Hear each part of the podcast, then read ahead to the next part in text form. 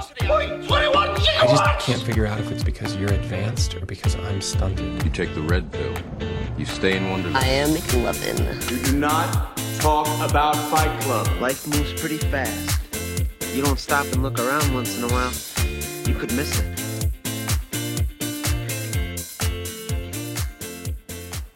Hello and welcome to Glacé Film Club. We're back. We've been gone for a while and I am very sorry for that, but we've got a lot of good stuff lined up for you in the next few months. And a very new guest is here with me today. He's never been on the podcast before. Callum, thank you for coming. Hello. Are you excited to talk about some films? Extremely. And uh, what film are we on today? Uh, the Ballad of Buster Scruggs. So when I spoke to Callum about doing this podcast, um, we had a chat about films to do. I thought we might be doing something a bit straight down the middle, but we've been thrown off piece a little bit. You know, we like to mess around, look through all different types of films, but this is the latest film of the Coen brothers. You know, big directors, done a lot of films um, in the time. This one's on Netflix, Netflix exclusive, and as you'll find out, typical Coen brothers style, quite dark you know, a little bit of dark humour in there, but we'll get into that. We both watched it during the week, so it's fresh in the memory. Um, got a lot to discuss. But this time, as I realised, and as people who've listened to the podcast before will know, they have banged on too long in the past. So, in an aim to make the format slightly slicker and not as long, we're going to limit ourselves to 30 minutes today because we can talk. And if we don't have a timer, we'll be here for maybe an hour, hour and a half, and we'll give you a podcast the same length as a film. So it might defeat the point of the review. So we have a literal clock, a physical clock on a digital device, An iPhone. an iPhone, and um, I'm going to do that. So we're going to cover so many things to do with the film, uh, give it a good review, and hopefully you'll come back, come away from it thinking. Uh, I want to see that and see whether those guys were right or not. So, if you do want to watch the film before you listen to this review, because there will be spoilers, just make that alert straight away. It's on Netflix, The Ballad of Buster, Buster Scruggs. Check it out and then get back on and listen to this. Okay, let's kick off. Callum, give us before I start. Before, got to get the clock going. I don't Oh, want to forget the new format bit. Blimey. Okay, thirty minutes on the clock. We'll have to stop at that. I'm going to keep an eye on it. Callum, tell me the Ballad of Buster Scruggs. What's the plot? What's the concept? Go. The Ballad of Buster Scruggs, Scruggs it's very much like the Coen brothers back catalogue. It's it's a pastiche of it all, of sort of their back catalogue, really. Um, it's got a bit of No Country for Old Men in there. Yep. It's got a bit of uh, even a bit of Fargo in there in terms of its cinematography. Although the thing that I loved about the film the most was the fact that it sort of broke down that romanticized West narrative that seems to dominate a lot of narratives about what America was like in the mid to late 19th century. It breaks it down a lot.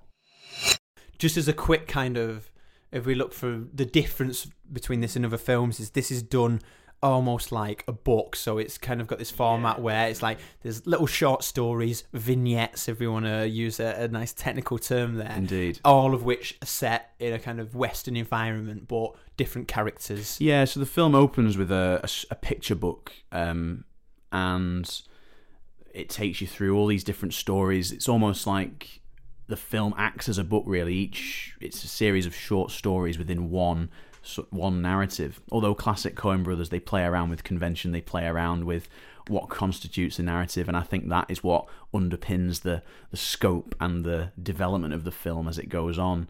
Um, starts off with Buster Scruggs. He's an outlaw and he's uh, going through a sort of classic American landscape in the in the deep south somewhere, and he's playing uh, some music and they play around with camera angles there, and he's this amazing gunslinger. Then it moves quickly on to um, a bank robber played by James Franco, and talks about his experience in the West. It takes a lot of experiences and connects them in this sort of narrative, if that makes sense. yeah, sense. and I think that's the kind of key. It's like a lot of Yeah. short stories connected, kind of along this weird timeline that gets Yeah. played about. So that's the kind of overview of it, with a lot of Coen Brothers weird dark magic thrown into it. So if we ever think about the plot, what do we think of this setting then? Because you said it's a bit different. Mm. It's classically a long film. Like it runs at about two hours fourteen. it- it is. It, yeah. For you, does it work that? And what do you think the kind of point of them doing this kind of like short story vignette setup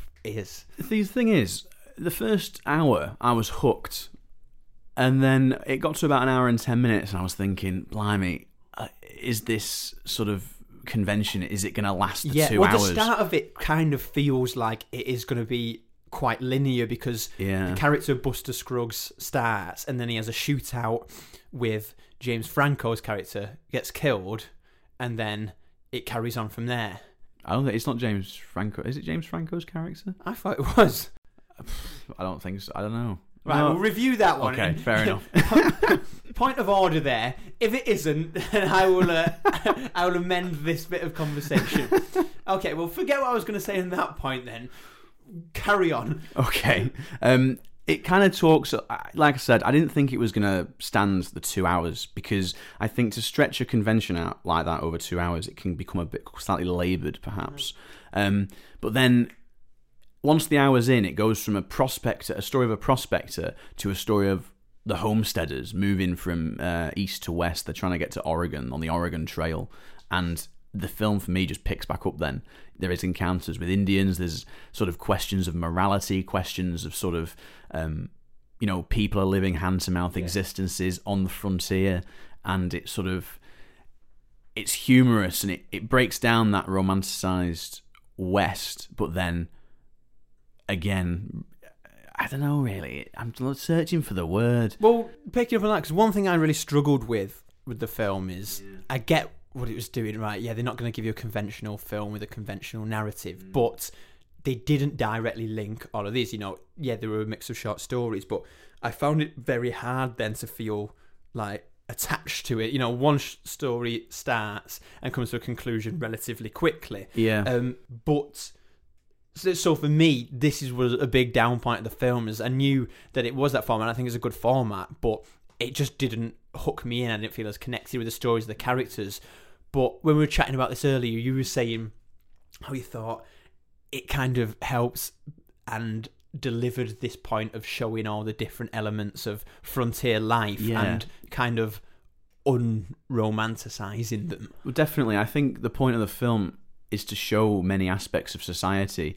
You know, the the classic narrative of the frontier story is you've got cowboys, you've got Indians, you've got these, you know, mountain men, and it's the sense of adventure. But I think what this film does quite nicely is that it it completely eradicates that narrative. Whilst those characters are still in the film, it emphasizes the diversity of the frontier in many ways, and it emphasizes the sort of the brutality of it in a way. And I kind of like the fact that it you're invested in one character and then they just snatch it away from you like a bag of crisps. They're like, no, no, you can't finish them. We're on a new story now. And I think that mirrors the brutality of what the frontier might have been about. It's like you get to know one person and then, or one group of people, and then they're gone. You don't know where they've gone at all. That makes sense to me. I, I get that, and I do agree that worked nicely for doing that. And if the point of the film and the kind of message they're trying to portray is, all right, this is what a typical western's like. Mm. You know, it's quite romanticized. This is what frontier lifestyle was like.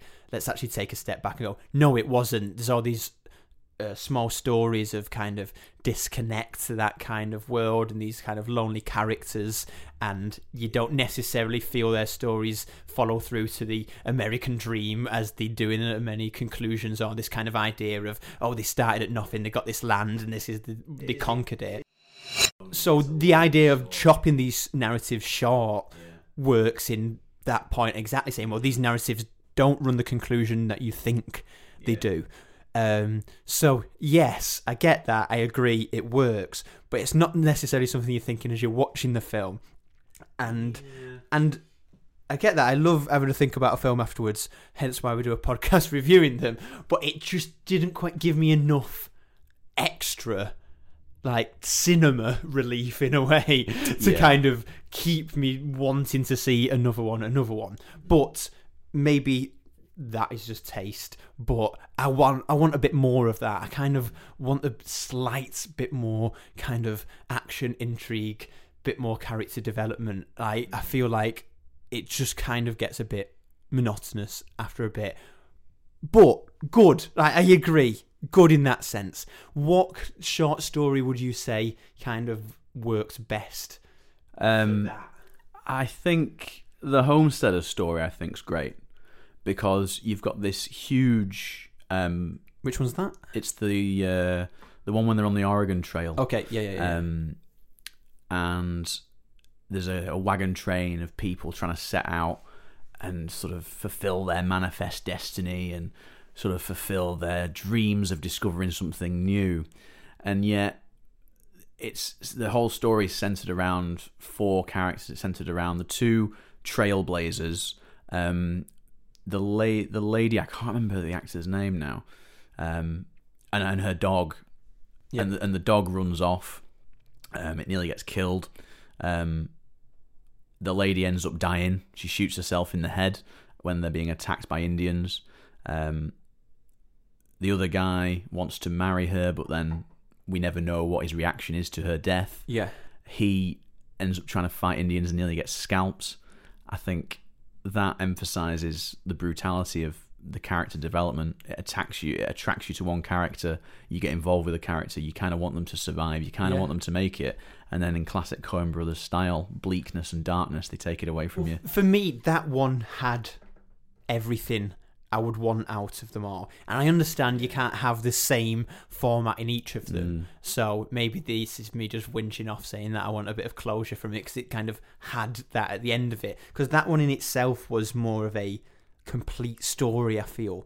Um, it had Yeah. the start where there was the kind of mystery of where they're going to go on this big adventure. It's like, oh, what's going to Yeah. happen? Then you have the journey itself. Then there's a bit of, you know, some problems along the way. Like you say, um, her uh, brother dies, and then the dog, they go and trying to kill the dog, and then there's the proposal. So it's got everything. And then the Indians, you've got the action. So it covers the aspects of the frontier life in a bit of a grittier way.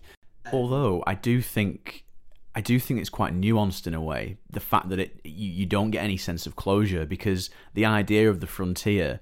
I mean, obviously, it was in the late 19th century. A lot of historians were saying the frontier is now closed. However, I think one thing that the Coen brothers has managed to do in a nuanced way is through the characters is that we'll know the idea of the frontier isn't closed. The idea of this uh, sense of we need to expand our borders, we need to expand our sort of idea of what we think we are.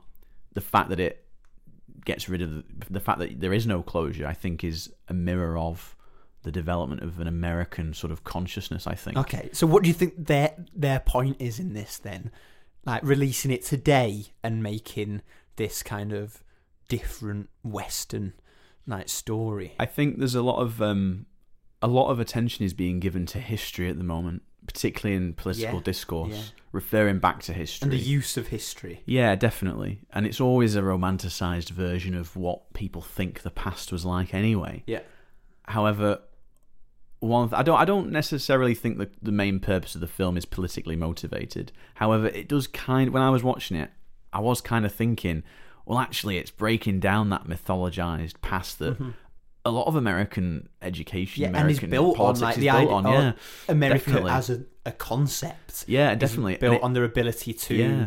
conquer and expand and, and you know kind of you know establish a new yeah, civilization from the start. But this Yeah. kind of says, well, no, there's these kind of issues on the way, and it's not as straightforward as you think. it's not as clear cut, and the characters are depicted as greedy white people. yeah, which not think- heroes, exactly, which not- is yeah. in kind of American mythology, if you can call it that, to an Well, extent. Indeed, indeed, yeah. And I think the nuance in it, in that respect, is breaking down that mythology. I think. Um, also, I th- it's the sort of uncertainty of the future in a way. A lot of the people in the film are living hand to mouth existences. They don't really know when they're going to get any money. They don't really know what lies ahead in the in the coming months. Particularly Liam Neeson's character.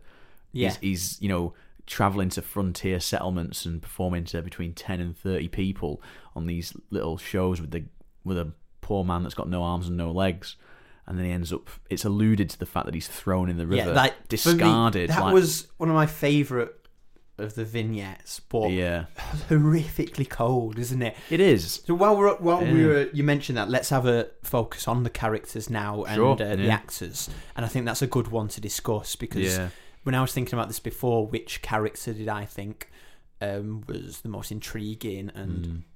and the best performance? It was Liam Neeson's character, and in that short story, there's very little dialogue.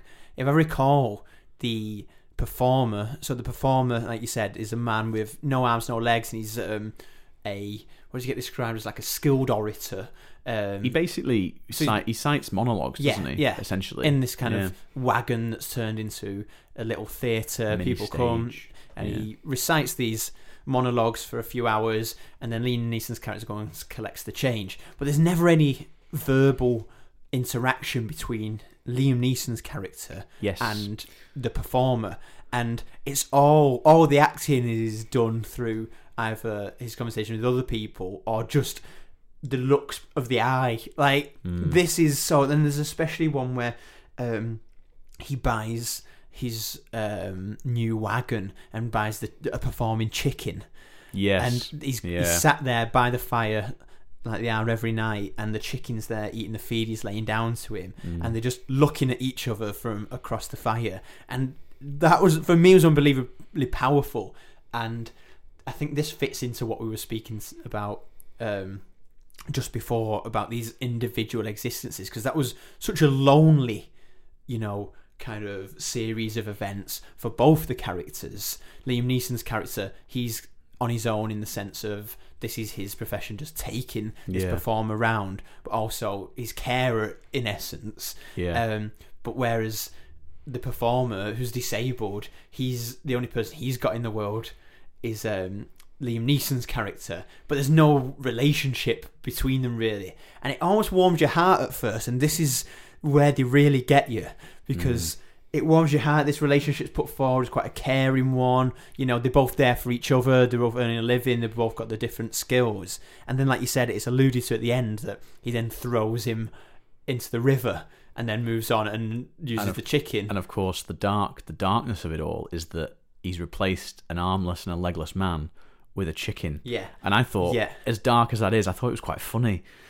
in some ways. Well, that's the Coen Brothers uh, like dark humor coming Yeah, into play yeah. there, which is like I said before. The only Coen Brothers I've uh, seen before this is Fargo, which for me I really like because of that real dark, twisted sense of humor in it. yeah, Um, and that is a kind of nod to that. I don't think Buster Scruggs has as much dark comedy in it as uh, Fargo does, but that is kind of one of those elements. And but that's what makes it more shocking because you, it's almost laughable in the way that it's constructed, but it's insane. And like you're saying, it's showing these uh, kind of individual existences, but it I thought was interesting is like when you ever talk about disabled people in frontier life, or it might be like someone who's um, Well, they're not- portrayed they're not as yeah, but about might be like that. portrayed as like a crazy person, or, yeah, the only disability you might be think is if someone's lost a, a limb but through combat. Like this is like a genuine like someone who's got a disability and put into this scenario, and then it just makes you think about well, the only kind of narrative I am ahead of Western and uh, frontier lifestyle is this American heroes, American families building the nation, mm. but forgets everyone else. And then this builds into, if we're looking at it from the modern perspective, is well, what is a modern nation? I mean, we're going to get onto something Well, I mean, very, that's, uh, very difficult here. say, yeah. But it's kind of, especially now in America, where they kind of literally building walls to define who's not and who is part of it. Yeah, this is I- like, oh, who's part of that narrative from the start? yeah, definitely. I mean, there is an element of that, and I think you know um, my previous point about sort of breaking down that sort of American imaginary in a way. I think there is. I think that's one thing that the Coen Brothers have done quite well in this film, depicted through all these little vignettes and these stories, and you know, I, I, I mean, for, what was your favorite uh, story? I think story wise, like you mentioned before, um, where they travel into Oregon, Right. Okay. just because I think that was the most engaging and it covered a lot more areas of the kind of western. You know, it had the Mm. action, but maybe that's because it had the elements of a stereotypical western, but with You a, see, with a twist on I it. saw so many parallels between um, Liam Neeson's story and the Homesteader story in terms of they're still they're, they're just traveling around. They Yeah. they have no purpose other than just to survive. And I think Without that kind of idea that oh they are conquering or claiming Exactly. land, they are yes they are the frontier folk Mm. moving forward on the frontier, but with no real idea or purpose. And still, it is a survival thing, which not everyone's winning. Yeah, definitely. Um, and the characters completely um, embody that Yeah. in many ways. What characters stand out for you amongst any of them? I know you mentioned uh, to me earlier about um, the old guy who's uh, panning for gold. Yeah, I think that's I think that's a good one for us to mention because I think that's quite a big one.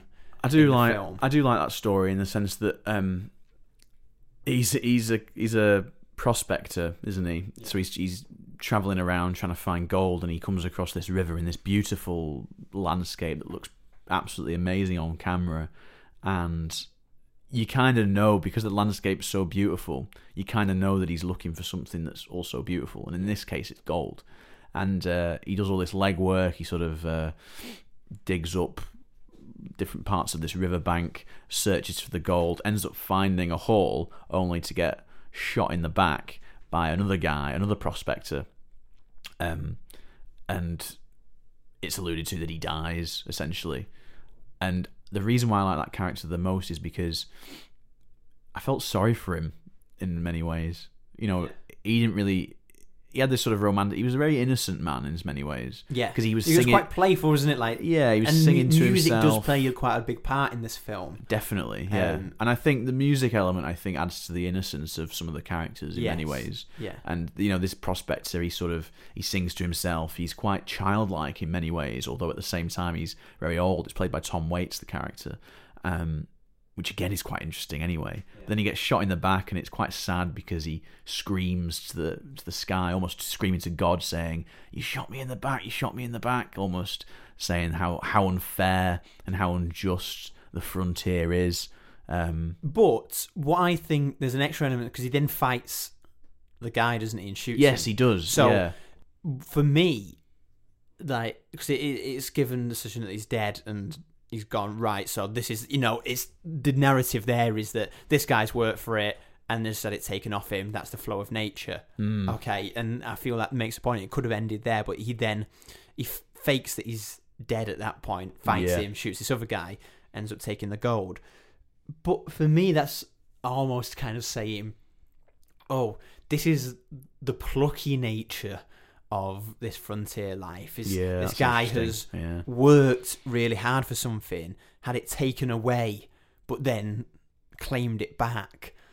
It's I see that as more as a, a kind of positive. Even if he does die, like forget that. Yeah. There's a kind of suggestion that all right, there's this mentality of the never say die attitude. I do, yeah. I mean, I, I get, I get that. Although at the same time, I do think it was kind of a pyrrhic victory in the end because, like, he sort of, even though he does fight back, he dies anyway. Yeah. So he'll never the riches that he searched for his entire life, he'll never experience because he's dead. Yeah. And I think that's quite depressing. so it is okay. So maybe the point of that then is, yeah, he's fought back, and this is the plucky kind of Well, it brings the- mentality, but yeah. it's futile. Like you can be as Exactly. plucky and Yeah. you can fight and you can work hard for as much, as but in that scenario, it is futile. It doesn't mean anything because no one's working together. It's And I do- they're meant to be building a nation, but it's just people working for themselves. I agree, and I do think that's one thing that the Coen Brothers have done quite well with that character is that as an audience, we can't we. I kind I wanted him to succeed. Yeah. I wanted him to find the gold. Yeah, and, uh, uh, you know, and the Coen Brothers wanted the audience to feel that, Yeah. only for it to be snatched away. And when he fights back, the audience almost feel like, oh yeah, he's fighting back. Yeah, go on, kill kill the guy that's just trying to kill you. And then in classic style, it's just taken away from the audience again. It's so bleak. Yeah, yeah, yeah. So Yeah, it is- fucking bleak. There's nothing redeeming in the film, is there? No. Um, right. Okay. We've got about eight minutes left. So you let's quickly mention this, and you talked about the visuals there. Oh god, yeah. It is Stunning. stunning. The film. It is Yeah. really nice, and um, that um, story, especially when it's uh, set in the valley, uh, the Mm. water, I feel the kind of nature element they use there is, like you said, it adds to the innocence, but there's a lot of kind of beauty to the whole film. Um, and this ties into the plot and what we were Yeah. saying about that. But for me, just from a kind of cinema cinema Mm. perspective, I was very drawn in by a lot of the footage. I think one thing that the frontier became, the landscape became part of the human in the film. The, Yeah. hu- the humans Yeah, were battling the landscape as much as they were battling themselves. Yeah. And for me, that kind of it reminded me of the Revenant in many ways. Okay, I've not seen that, but um, sort of this I, I, idea. yeah, I've read about it now. I can see what you mean. Battle between humans, and then this battle between nature and nature and human. Are they, Yeah. are they distinctly separate? Well, in the Coen Brothers, this film in particular, it paints it as well. Actually, they're very similar because the humans are defining the landscape, and the na- defining nature, and nature's defining the human. Um, so yeah, the Prospector um, story of the film, beautiful. Although I loved the camera shot, the first camera shot in the uh, with with Buster Scruggs, they put the camera behind the guitar when he's playing Yeah, that song, and cool. and you can see the sort of uh, the mountain through the guitar strings as he's playing. And I, for me, it just it felt like the music was part of the landscape as much as the landscape was part of him. Yeah. as, me- as weird Um, as yeah, that sounds, it was really really interesting. I feel that first vignette is fantastic as the kind of intro, which gets take you away quite quickly because you start watching the film and think he's going to be the main character of it all. which is what I love about it Yeah, he dies in the straight away. fifteen minutes. But I Like- love there, like we mentioned about music being used. yes, There's very, again, quite playful, childish music in a way against this very dark backdrop as he's just going round. You know, he's like the fastest gun in the West and all this. yeah. Um, but I think the music does do that, and it gives this uh, again has this dark comedy kind of feel to it, and which is quite strange. But there's a camera shot I like in that when you're talking about the guitar one, but when he's on the horse and it keeps flicking up to the mountains like that Mm. and to the sides, which again emphasizes the landscape and the nature. But it's this kind of, like I said, just weird kind of quirky character put into what a traditional really thinks quite a serious. Well, he's uh, the, the, what they've done is they've used the landscape to to break down that myth, haven't they? Yes. The typical landscape. Whenever you, it's that classic. It's in um oh blimmin' heck, what American state? It's the Grand Canyon, isn't it? I think with the Nevada. Is that? Uh, yeah, it's the it's the, the it's the Nevada with the uh the big mountains. It's like a the classic sort of cactus image Okay. of Yeah, the yeah, yeah, mountains. It's the classic image of the West, isn't it? The sort of Yeah, it's in, rural, look at this. This is what it looks like. rural and landscape. is- And, you now know what you think that is, but we're going to show you that's not what you think it is. Yeah, by putting the quirky character Yes. right in the middle of it, exactly. and that's what right. they've done with the camera as well. Five minutes ago. That's a good way of wrapping all that up. Nice one. So, tell me gen- generally, what did you think of the film? What did you like about it? What did it lack? And um, we'll- give a review at the we'll give a, a rating at the end. But just quick summary for you, what you thought of it. I love the um, I love the fact that it was split up into a series of vignettes. I love the fact that once you got invested in a character, they were either killed off or you didn't know what happened to them. Um, I love the dark humor of it all. I loved I love the setting. Uh, I'm really really interested in sort of the the frontier and late 19th century America. And for, for me, you know, I love westerns and I love the the how they broke that down. They broke down the myth.